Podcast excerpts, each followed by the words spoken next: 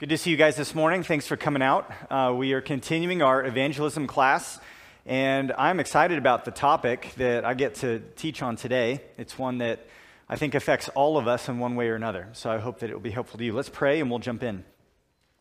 Father, thank you for just the truthfulness and the unchanging character of your word, as we're just confronted on a daily basis with how much our world changes, how much people around us change, our own changing circumstances, our own emotional ups and downs. We're so thankful that we stand on a solid foundation, truth that is unchanging, truth that is pure and authoritative and sufficient. Lord, we love your word, and we're so grateful. It's such a gift and a treasure. I pray that this morning, as we talk about how to apply the truth of Scripture to a very practical area of life, I ask that you'd give us insight and help us to see ways in which we can walk in the light that your word provides. We pray this in Christ's name. Amen. All right, so a question for you. Think about, from your own childhood, maybe some key things that you learned from your parents. Maybe you learned, ladies, how to cook a roast from your mom. Or maybe, guys, you learned how to tie on a fishing lure or drive a manual transmission, throw a baseball, whatever it may be. We've all learned things from our parents. And a lot of those things are things that stick with us today. The ways that we do certain things probably very much shaped and influenced by spending a lot of time with our parents as children. So flowing from that, how many of you, I'm just curious to see a show of hands, how many of you first learned the gospel from a parent? I know that's not everyone's story, but I know for some people it is. Raise them high. And I want you guys to look around the room for a minute. These are the people who first heard and first learned the gospel from their parents. There's nothing more important that a parent can pass on. That's more important than how to cook a roast or how to change the oil in your car. That is something that is precious and eternally significant. And many of us first heard and believed in the gospel at a young age. That would be my story. Came to faith in Christ at a young age because my parents taught me the gospel. And this was the case for Timothy, Paul's protege, as well. In 2 Timothy chapter 3, verse 14, Paul writes, "As for you, continue in what you have learned and have firmly believed, knowing from whom you learned it, and how from childhood you have been acquainted with the sacred writings, which are able to make you wise for salvation through faith in Christ Jesus." That's a significant statement. That from childhood, Timothy was acquainted with the sacred writings. We know from other places that his mother and grandmother taught him the Scriptures, taught him the gospel. And Paul says that these Scriptures and the gospel they contain are able to make one wise for salvation through faith in Christ Jesus. That's really significant. Jesus, if we read the Gospels, often encouraged the children to come to him. He urged his disciples not to hinder them. And Jesus continues to do the same thing today, inviting the children to come to him. And we have a great opportunity. Remember, we're talking about evangelism here. We have a little mission field right in our midst. It's the children. The children that God has given to families in this church, and the children that God has given this church a chance to minister to. That's a great opportunity. It's also a great responsibility.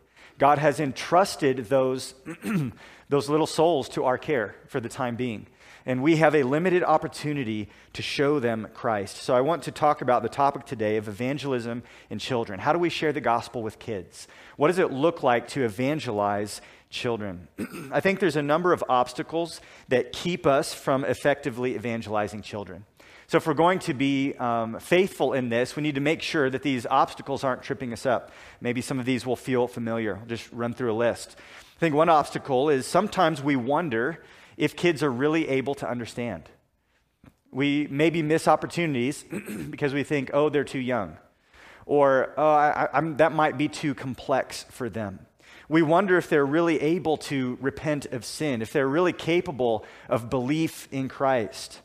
And that's not just an abstract fear. Perhaps you've tried to explain the gospel to a child, and you've realized it's hard to communicate this significant, biblical, profound truth to a 5-year-old. So sometimes we think maybe it's too hard to do it. On the flip side, sometimes we're worried that maybe it's possible, but I'm afraid I won't do it right. I'm afraid I will confuse this kid. I'm afraid that I might pressure them into something. I'm afraid that I might not make it clear enough and discourage their little faith. So sometimes we're just nervous that we won't do it right. So we're hesitant to share the gospel with children. I think a less noble obstacle that sometimes gets in the way, and especially for parents, is that sometimes we're more concerned about outward behavior than we are inward transformation. And I can say this as a parent who's currently parenting young children in the home. On a daily basis, we're fighting multiple battles. On a daily basis, we're trying to teach important lessons. And sometimes we're just trying to survive and get through the day and, you know, get dinner cleaned up and get the lawn mowed and get to baseball practice or piano lessons or whatever it may be. So sometimes we get into this survival mentality and we're just trying to manage our kids' behavior. We fail to recognize what they need is heart transformation. Sometimes that's just not on our radar. And I think that's something that hinders our effective evangelism of children. Related to that, sometimes we don't look for opportunities. Maybe you wait for your kids, if you're a parent, to ask you questions. Or maybe if you're not a parent, you think, well, they should ask their parents those questions. I don't need to talk to this child about Christ. That's their mom and dad's job. Sometimes we assume that children will get saved apart from our efforts. Well, I send them to Christian school and I bring them to church. They hear the gospel at church. That's enough. And we neglect to recognize that each of us personally has opportunities, whether it's with children in your home, whether it's with grandchildren, whether it's with the neighbor kid who's, you know, out raking up leaves across the fence, no matter what the situation may be. Too often we don't look for opportunities to share the gospel with children. But I would love to convince you and persuade you to agree that one of our most fruitful mission fields is children. Think about it. Children don't have a lifetime of hardening their heart and searing their conscience. Not that kids can't have a hard heart and a seared conscience. They can. But there's less junk in the way. There's less time for the world to indoctrinate them. There's fewer lies that they've had a chance to hear and believe. We're working with a much fresher slate, if you could put it that way. So look for those opportunities. This is a fruitful mission field, and don't underestimate what children can understand. Children are much more intelligent than we give them credit for. I've talked to people who have small children, and their child is very, very intelligent. In fact, their child has actually trained the parent instead of the parent training the child. And they think, oh, little Johnny doesn't understand. It's like, no, little Johnny understands exactly what he's doing, and he's got you wrapped around his finger. If he can figure out how to sort of manipulate his parents and get his way, and he knows how to navigate his little world, do you think he can probably understand that there's such a thing as right and wrong? And that there's a story about someone named Jesus, the Son of God, who died so that sinners could be forgiven and rose again. And that it's really important that little Johnny comes to know Jesus. Yes, he's far more intelligent and capable than you probably think. Don't underestimate what children can understand. But even more than that, don't underestimate what God can do. Don't underestimate that God may be choosing to work and do significant ministry in a child's heart. And he wants to use you to do it. So don't underestimate what God can do. So let's prioritize the heart. Look for opportunities. Trust that God can save children and that he wants to use us to share the gospel with them. Let me share with you some doctrinal foundations. If we're going to have fruitful and faithful evangelism with children, there's a number of doctrinal considerations that we need to be able to stand on. And the first and most simple is this: kids are sinners. Some of you are like, yeah, tell me something I don't know, because you're already convinced. But some people aren't convinced that children are sinful, that children are therefore guilty, that children need redemption. We like to think of children as innocent, and they're innocent in the sense that they don't fully understand everything that's going on out there. They haven't yet been exposed to some of the ugliest and darkest parts of living in a broken world, hopefully. Some children actually have been exposed to those things. But many children are innocent in the sense that they are naive to what's out there. But they are not innocent in the sense of their moral character. Their sinful hearts worship the self. And you can see this in a baby that's not even 1 year old. I want what I want, and I want it now, and you must give it to me. You must provide it for me. And if you don't, you will suffer my wrath. You laugh, but that's exactly what's going on in a 7-month-old's heart. If you don't believe me, you need to do more babysitting for people in this church. You need to spend time with children. Yes, they're innocent in the sense they don't know of all the things going on in the world, but they're not innocent morally. David says that in iniquity, his mother conceived him. And he's not saying something about his mom. He's saying something about himself, that he has been a sinful creature from conception. Children are capable of sin. I wasn't planning to share this story, but it just came to mind. In the Old Testament, if you read through the Bible every year, you'll likely come across a story. It's in the good kids' curriculums, but it's not in all the kids' curriculums. There's a story of the prophet Elisha, and I think he's en route to one town or another, and this group of kids come out, and they're mocking Elisha. "Go up, thou bald head," it says in the King James. They're making fun of him. And they're not just making fun of his baldness, because that can be forgiven. What they're making fun of is the fact that Elijah had been carried up into heaven, so the story went, in a chariot of fire, right? And they're mocking Elisha, telling him he should do the same as Elijah. And it says that God sent 2 she-bears out of the woods and tore them. God held those children morally responsible for their blasphemous mockery of his prophet. So we often fail to recognize that children are sinners. We need to believe. This is part of the doctrine of total depravity. And what that means is that children need the gospel. If you don't think that children are sinners who need grace, you won't feel the urgency of pointing them to Christ. So this is an important doctrinal foundation. A second doctrinal foundation: faith comes by hearing, and hearing by the word. How are children going to come to believe the gospel? Well, first, they must hear the gospel. If they're going to hear the gospel, someone must tell them the gospel. Who's going to do it? That's the logic of Romans chapter 10, that faith comes by hearing, hearing by the word. How will they believe unless they hear? And how will they hear without someone preaching? Behold, how blessed are the feet of those who share good news. Faith comes by hearing, and hearing by the word. Listen, children get saved the same way that adults do. It's actually no different. They hear the gospel, they're convicted of sin, and they believe in Christ. That's how children get saved. So they need to hear the good news. So faith comes by hearing, hearing by the word. A third doctrinal foundation: conversion is a miracle of grace. Conversion is a miracle of grace. It is, from beginning to end, God's doing.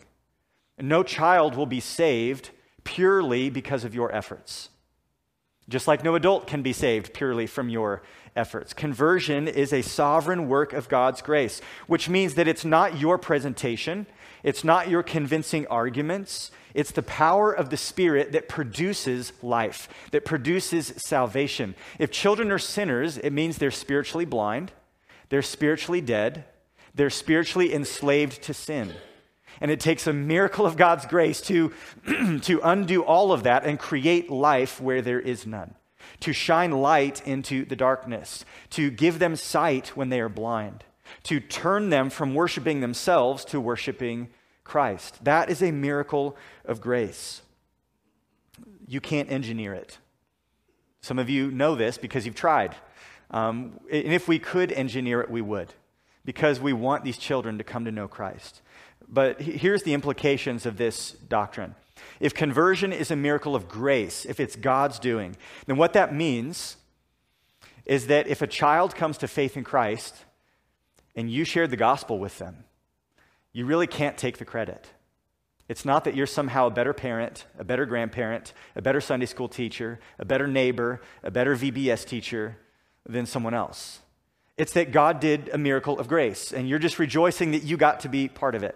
Here's what that also means: that if a child refuses to believe the gospel, I know this is painful for many. It's hard to go through a room like this and not talk to multiple people that haven't gone through experiences of having a prodigal a child that they taught the gospel to and took to church.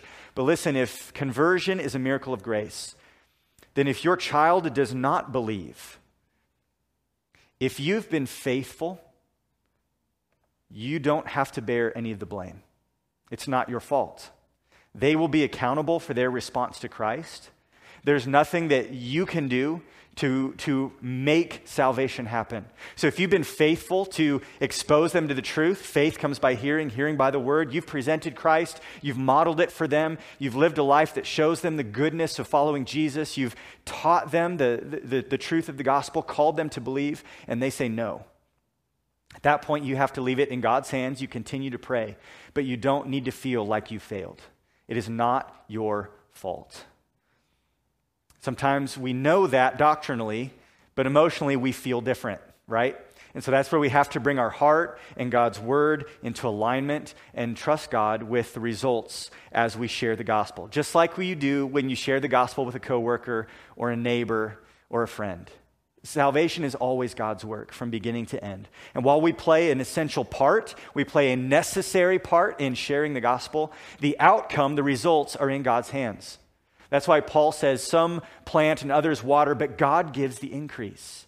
So we have to believe that, not just when we evangelize adults, but also when we evangelize children. So those are some key doctrinal foundations. Kids are sinners, which means they need the gospel, they need grace. Faith comes by hearing, hearing by the word.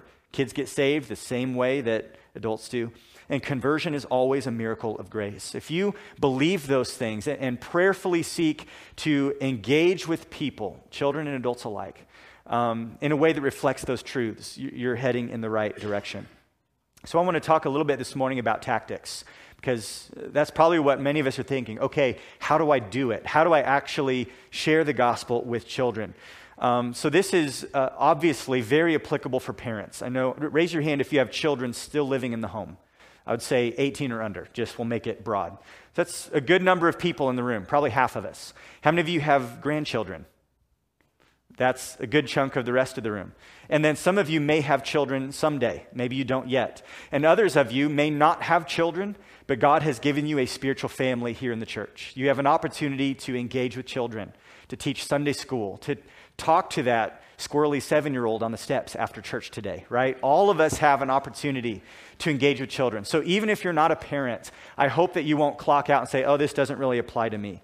I think it applies to all of us, and I hope it'll be helpful for you. Whether you're a parent, a grandparent, whether you are a single person ministering in the church, whether you are a couple who hasn't had children, I hope this is applicable to all of us. So here's a few tactics. First of all, the gospel must be taught. We actually have to teach the gospel. We have to look for opportunities to teach them. Teaching is often the word that's given to parents in Scripture of how they're to engage with their children. We teach them God's law. We teach them wisdom. We train them up in the way that they should go. We bring them up in the nurture and admonition of the Lord. It's not a one-time presentation. It's not a, hey, I'd like to make my sales pitch, and you decide yes or no, and after that, we're done with that topic. This is an ongoing conversation that we want to have with children. So look for opportunities to teach them the gospel, which means we need to teach children who God is, right? If we go back to what is the gospel, it's the truth about God, that he's just and holy, must punish sin. It's the truth about man, that man is sinful, and that man is helpless and cannot save himself. It's the truth about Christ, that the Son of God came and died in our place on the cross. He rose again so that whoever believes in him will not perish but have eternal life. And then it's that fourth point of the response. What does it look like to receive that gift? It's repentance of sin and faith in Christ. Teach the gospel. Teach them who God is. Teach them that he's holy and show them in Scripture. Teach them that he's just and he always punishes sin. Show them that in Scripture. Teach them that God also loves them. Teach them the nature of man. Teach them that mankind is created in the image of God, was created to have a relationship with God. That they, as little children, bear this incredible dignity of being the crown jewel of all creation because they bear God's image. And they're made to know him, to enjoy him, to serve him. But that their hearts are sinful because our first father, Adam, fell. And every time they disobey mom or dad, every time they tell a lie, every time they have a selfish thought, every time they have a bad attitude, that's sin. It's sin that violates God's holy law, and it's sin that deserves punishment. and that there's nothing they can do to make up for it. They can't just be really, really good the next day and somehow cancel out their disobedience from yesterday. That's not how it works. They can't negotiate with God. They're helpless. They cannot save themselves. And then teach them about Jesus. Teach them about his life, his death, his resurrection. Teach them about who Jesus is, that he was fully man and he was fully God. And I don't understand it either. And they'll ask you to explain, and you can go, I feel like if I explain it to you, I'll probably say something heretical, but here's what I do know. And just tell them what you do know. And tell them we can, talk to some other people too if you need help. Teach them about who Jesus is. Teach them about what Jesus did. Show them what Jesus is like, that he is compassionate and lays his hands on the lepers, that he also flips over tables in the temple and drives out those who are robbing God of his glory. Teach them what Jesus is like, and teach them about the cross, and teach them why. Not just that Jesus died on the cross. Teach them why he died on the cross. Show them what it means and what it accomplished. Show how Jesus is like the sacrifices in the Old Testament. Show them how Jesus takes our place. Just like Barabbas was exchanged in place for Jesus, that Jesus does that for us. Teach them about Jesus, and teach them about the necessity of repentance and faith. Teach them that their sin must be confessed, that their sin needs to be turned from. Teach them that there's a necessary and proper grief over sin.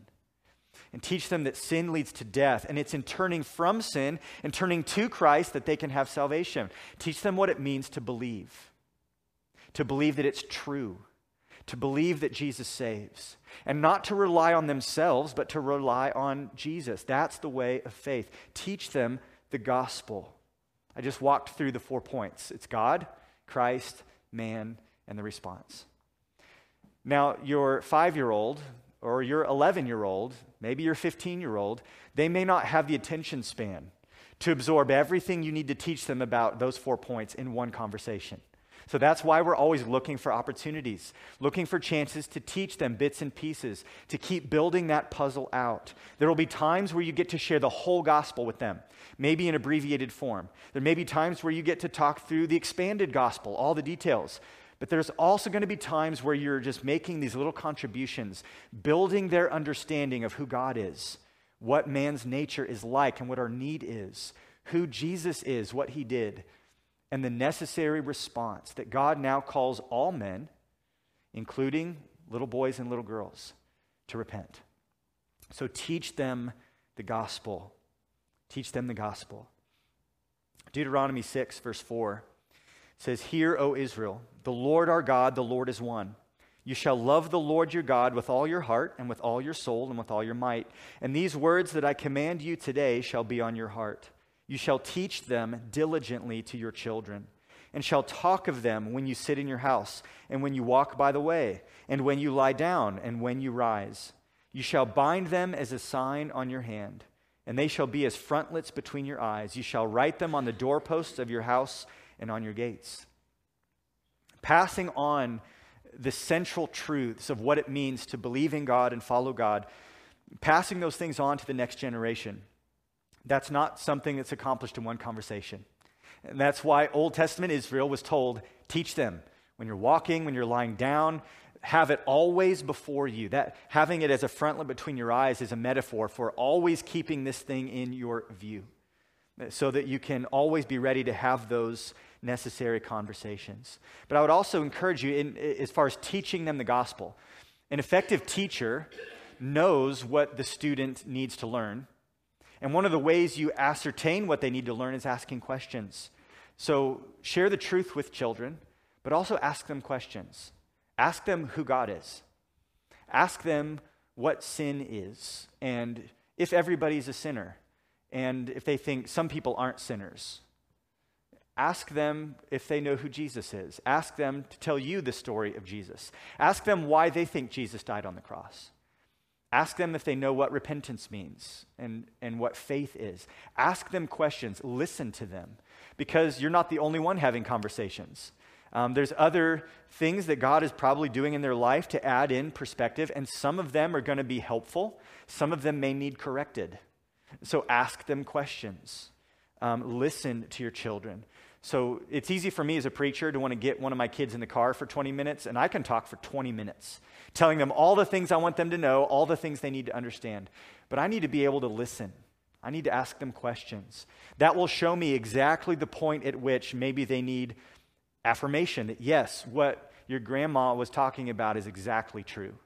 Maybe they need some correction. Well, I know you saw that movie, and it seems that this is the way the world works, but this is actually human nature. You will find those things out as you listen to your kids and ask them questions. Just a couple, as you seek to teach children, a couple specific points of advice. Don't water down the gospel. I think there's a temptation, because we want them to get it, that we want to simplify it down to be so distilled. And it is simple. It is good news. But don't fall into the temptation to water down the gospel just so that they can understand it. We want to raise them up to a level of understanding, which means we need to be able to communicate terms like justification in kid terms, okay? Maybe teach them what the word means. So you don't want to just talk over their heads and use big words. We want to come down to their level, but don't water down the gospel. Don't oversimplify it. If they can't yet understand the gospel, be patient. Remember, we're teaching them. We're making little contributions along the way to build their understanding of the gospel. So just keep teaching them those little pieces, because one day when God decides to do that miracle of grace, he's going to take all those pieces and he's going to fit them together. So if they don't yet understand, continue to patiently teach them, but don't lower the bar. Don't oversimplify. Don't water down the gospel. The second point of advice as you seek to teach children is don't pressure them to make a profession. Don't pressure them. This is hard for us because we want nothing more than for our children to know Christ and have eternal life. But here's the danger. Children, as a general rule, usually want to please their parents, which means that we can very easily sort of coerce a profession of faith. A prayer that does not spring from genuine faith, a prayer for salvation that is not driven by grief over sin and a recognition of need for Christ, a prayer that comes rather from a desire to simply appease a parent, that kind of sinner's prayer will not save. It cannot save. That's not the response that God is looking for, because it's not a response to God, it's a response to you. You're not looking for your child to respond to you. You're looking for the child to respond to God, which means you must not pressure them into making a profession. Similarly, I would add, you also don't want to reduce saving faith to them simply answering yes to a few questions. You can ask your child, do you believe that God is holy and just? Yes, Daddy. Do you believe that man is sinful and condemned? Yes, Daddy. Do you believe Jesus is the Son of God who died and rose again? Yes. And do you trust Jesus to save you? Yes.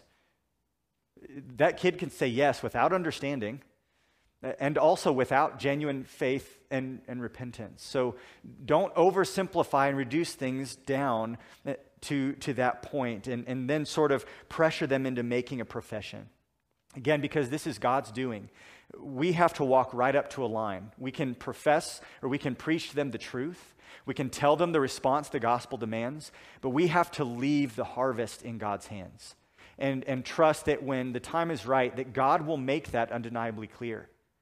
God will make it clear. That child will feel the conviction of the Holy Spirit. They will understand the gospel, and you won't be able to stop them at that point because God is doing a work. So don't pressure them into making a profession. Don't resort to scare tactics. Sometimes parents will say, well, little Susie, you don't want to go to hell, do you? No. Do you want to be with mommy and daddy forever? Of course. Okay, then pray this prayer after me.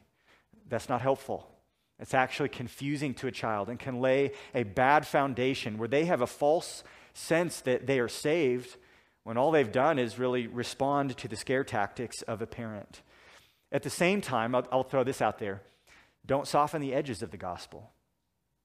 Children do need to know that hell is real and that unrepentant sinners go there for eternity.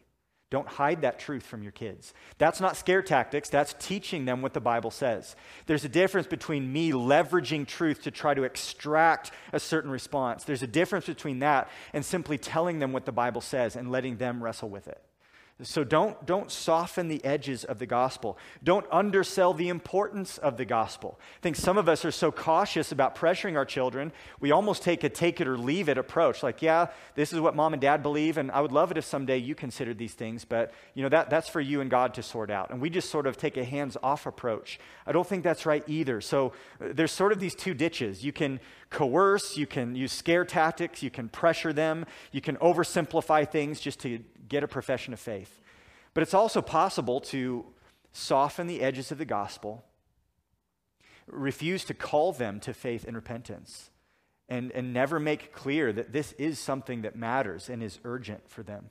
So we want to stay out of both of those ditches, and that takes wisdom. Every kid is different. Every conversation is different.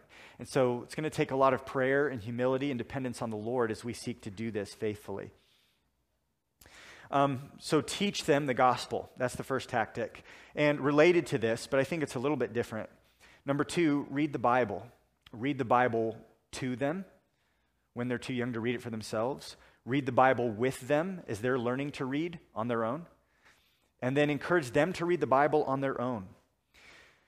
I am so convinced that there is nothing more powerful than Scripture itself. And as impactful as parents are on a child, as significant as your words and my words are to our children, God's words are actually more significant, more impactful. And don't underestimate the power of Scripture. I get to hear a lot of people's salvation testimonies, and you get to hear some of them when we do baptisms. I can't tell you how many people I know who were converted through reading Scripture. They read the Bible, and that's what God used to transform their heart. Encourage Bible reading at the youngest age possible, even if they're reading just little bits at a time. Read the Bible out loud to them. Expose them to Scripture. Encourage them to memorize it, because we believe, right, that God's word is living and active and powerful and sharper than any two-edged sword. We believe that faith comes by hearing, hearing by the word. So expose them to the word. Encourage them to read it. We believe that the gospel is the power of God for salvation to everyone who believes, Romans 1:16. So have them read it for themselves. There's a sense in which we want our children to not take our word for it, but take God's word for it. Have them read the story of Jesus. Have them read Isaiah 53 and ask them what they think it means. Expose your children to Scripture. Read the Bible with them. Read the Bible to them and encourage them to read the Bible. A third tactic that's really important. We need to model faith in Christ. They need to see that it's real. If it's something you talk about, but they don't see that the gospel has any traction in your life, that will be counterproductive. A positive example is extremely powerful, but so is a negative one. Why should they believe in Jesus if it doesn't seem that you do? Why should they care if you don't? Why should they fear God? Why should they trust Christ? Why should they grieve over their sin if they don't see any of that evident in you? I think this has application personally. For those of us who have children in the home, they need to see you reading your Bible. They need to know that mom or dad, or mom and dad, pray. They need to watch your marriage. What does Paul tell us that marriage is a picture of in Ephesians 5? It's the church. It's Christ's relationship with the church. It's the gospel. Husbands, love your wives. How? As Christ loved the church. How did he love the church? By laying down his life for her. Husbands, the way you love your wives is a way to authenticate and illustrate the gospel to your children. Those of you who don't have children in the home, but you are married, the way that you talk about your spouse, the way you treat your spouse, kids see, they pick up on things. And your little sarcastic jokes and punchlines, they see all that, and they don't always get all the levels of sarcasm. But what they do pick up on is if you really love your spouse, if you serve them, if you care for them, if you sacrifice for them. We need to model faith in Christ, which looks like personal piety and prayer and Scripture reading. And it looks like marriage. It looks like a number of things. But there's also corporate application to this. Part of modeling faith in Christ is worship. I'm preaching to the choir. You guys are here at 9:30, but take your kids to church. And those of you who are doing that, keep doing that. And don't underestimate the long-term benefit of taking your kids to church. Worship with your children, because it's in the context of the church that your children will be able to see that you are fully engaged. They need to look up and see mom singing because she believes these truths. They need to look over and see dad with his Bible open, poring over the scriptures because he believes that Jesus has the words of life. They see that. They also see if you're just here putting in time and checking off a box. They see that. They pick up on it. The way that you engage in worship, your kids see that. So bring them, but then you need to engage. And then talk about it with them. Talk about what communion means. I know for my four kids, with a couple of them, some of the best conversations we've had have been explaining why they can't take communion yet. That's an awesome opportunity to talk about this picture of the gospel and what it means. Explain baptism to your children. Ask them if they understood the story that person told before they got baptized. Ask them if they understand the picture that going under the water and coming up again symbolizes. Talk about baptism. Talk about worship. Explain why you love these people that aren't blood. Explain why you give money to the church. Explain why you volunteer and serve in different ministries in the church. As you engage in the corporate life of the church, as you engage in worship and in service and in ministry, your kids see that you are modeling authentic faith in Christ so that they will know this message is real, it's true, and it changes everything when someone believes in Christ. But here's the catch. If you don't love the people here, if you don't give any money here, if you don't serve here, if you don't engage wholeheartedly in worship here, then just know that you are discipling your children to think that the gospel doesn't really make that big of a difference in someone's life. The positive and the negative examples matter. Just to go a little deeper, if you prioritize sports, if you prioritize academics, if you prioritize work, even if you prioritize,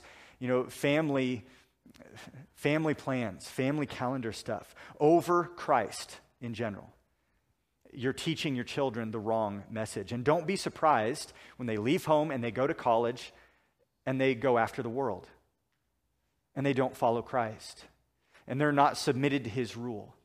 Because that's what they've been taught, even by families that sporadically attend church. This matters. Evangelizing your children requires much more than simply taking your kids to church and involving yourselves in ministry, but it doesn't require less than that. It's not less than that. This is an essential part of evangelizing our children. If you bring your kids to church here, your kids are going to hear the gospel. They're going to hear the gospel in their classes, and they'll hear it in the sermons, they'll hear it in the songs. So bring your kids to church, expose them to that, and then talk to them about that. Make it a pattern for your Sunday lunch or your Sunday supper. What did you guys learn in church today? What did you think about what the pastor said about Jesus? Tell me about your Sunday school lesson. Talk about those things. Talk about communion, baptism. Let the church, the corporate witness of the church, be part of your evangelism. Another topic, man, we're running out of time. Or another tactic, rather. And this is one that I would love to spend a whole morning on, and that's discipline. I'm convinced that the way you discipline your children, parents, is essential to leading them to Christ. Yes, we want to give them grace, but we need to give them the law first, because the law is this school teacher that leads us to Christ. It's the law that exposes our sin and our need. It's the law that brings conviction. So you must hold your child accountable for sin. I'll say this again because too many people don't. You must hold your child accountable for sin. Expect obedience. Require obedience. You might say, you sound really legalistic. You sound really strict. Listen, I'm convinced this is essential to actually leading them to Christ. They'll never know their need. Maybe you don't want them to feel bad. Maybe you don't want them to feel guilty. They need to. don't insulate them from the way that God typically works, which is bringing conviction for sin. We need to expect and require obedience. So yes, we want to give them grace, but we want to point them to the gracious provision of Christ for guilty sinners, which means before that, they need to know that they are guilty sinners. Listen, permissiveness teaches them the anti-gospel. Permissive parents teach their children that God is really not that holy and that his justice is not something that really touches us. There's not really consequences for sin.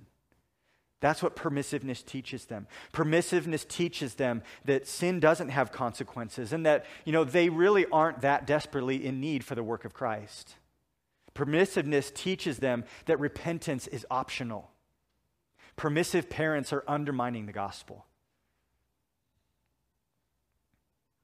I know for some of you, your parenting days are over. You're past that.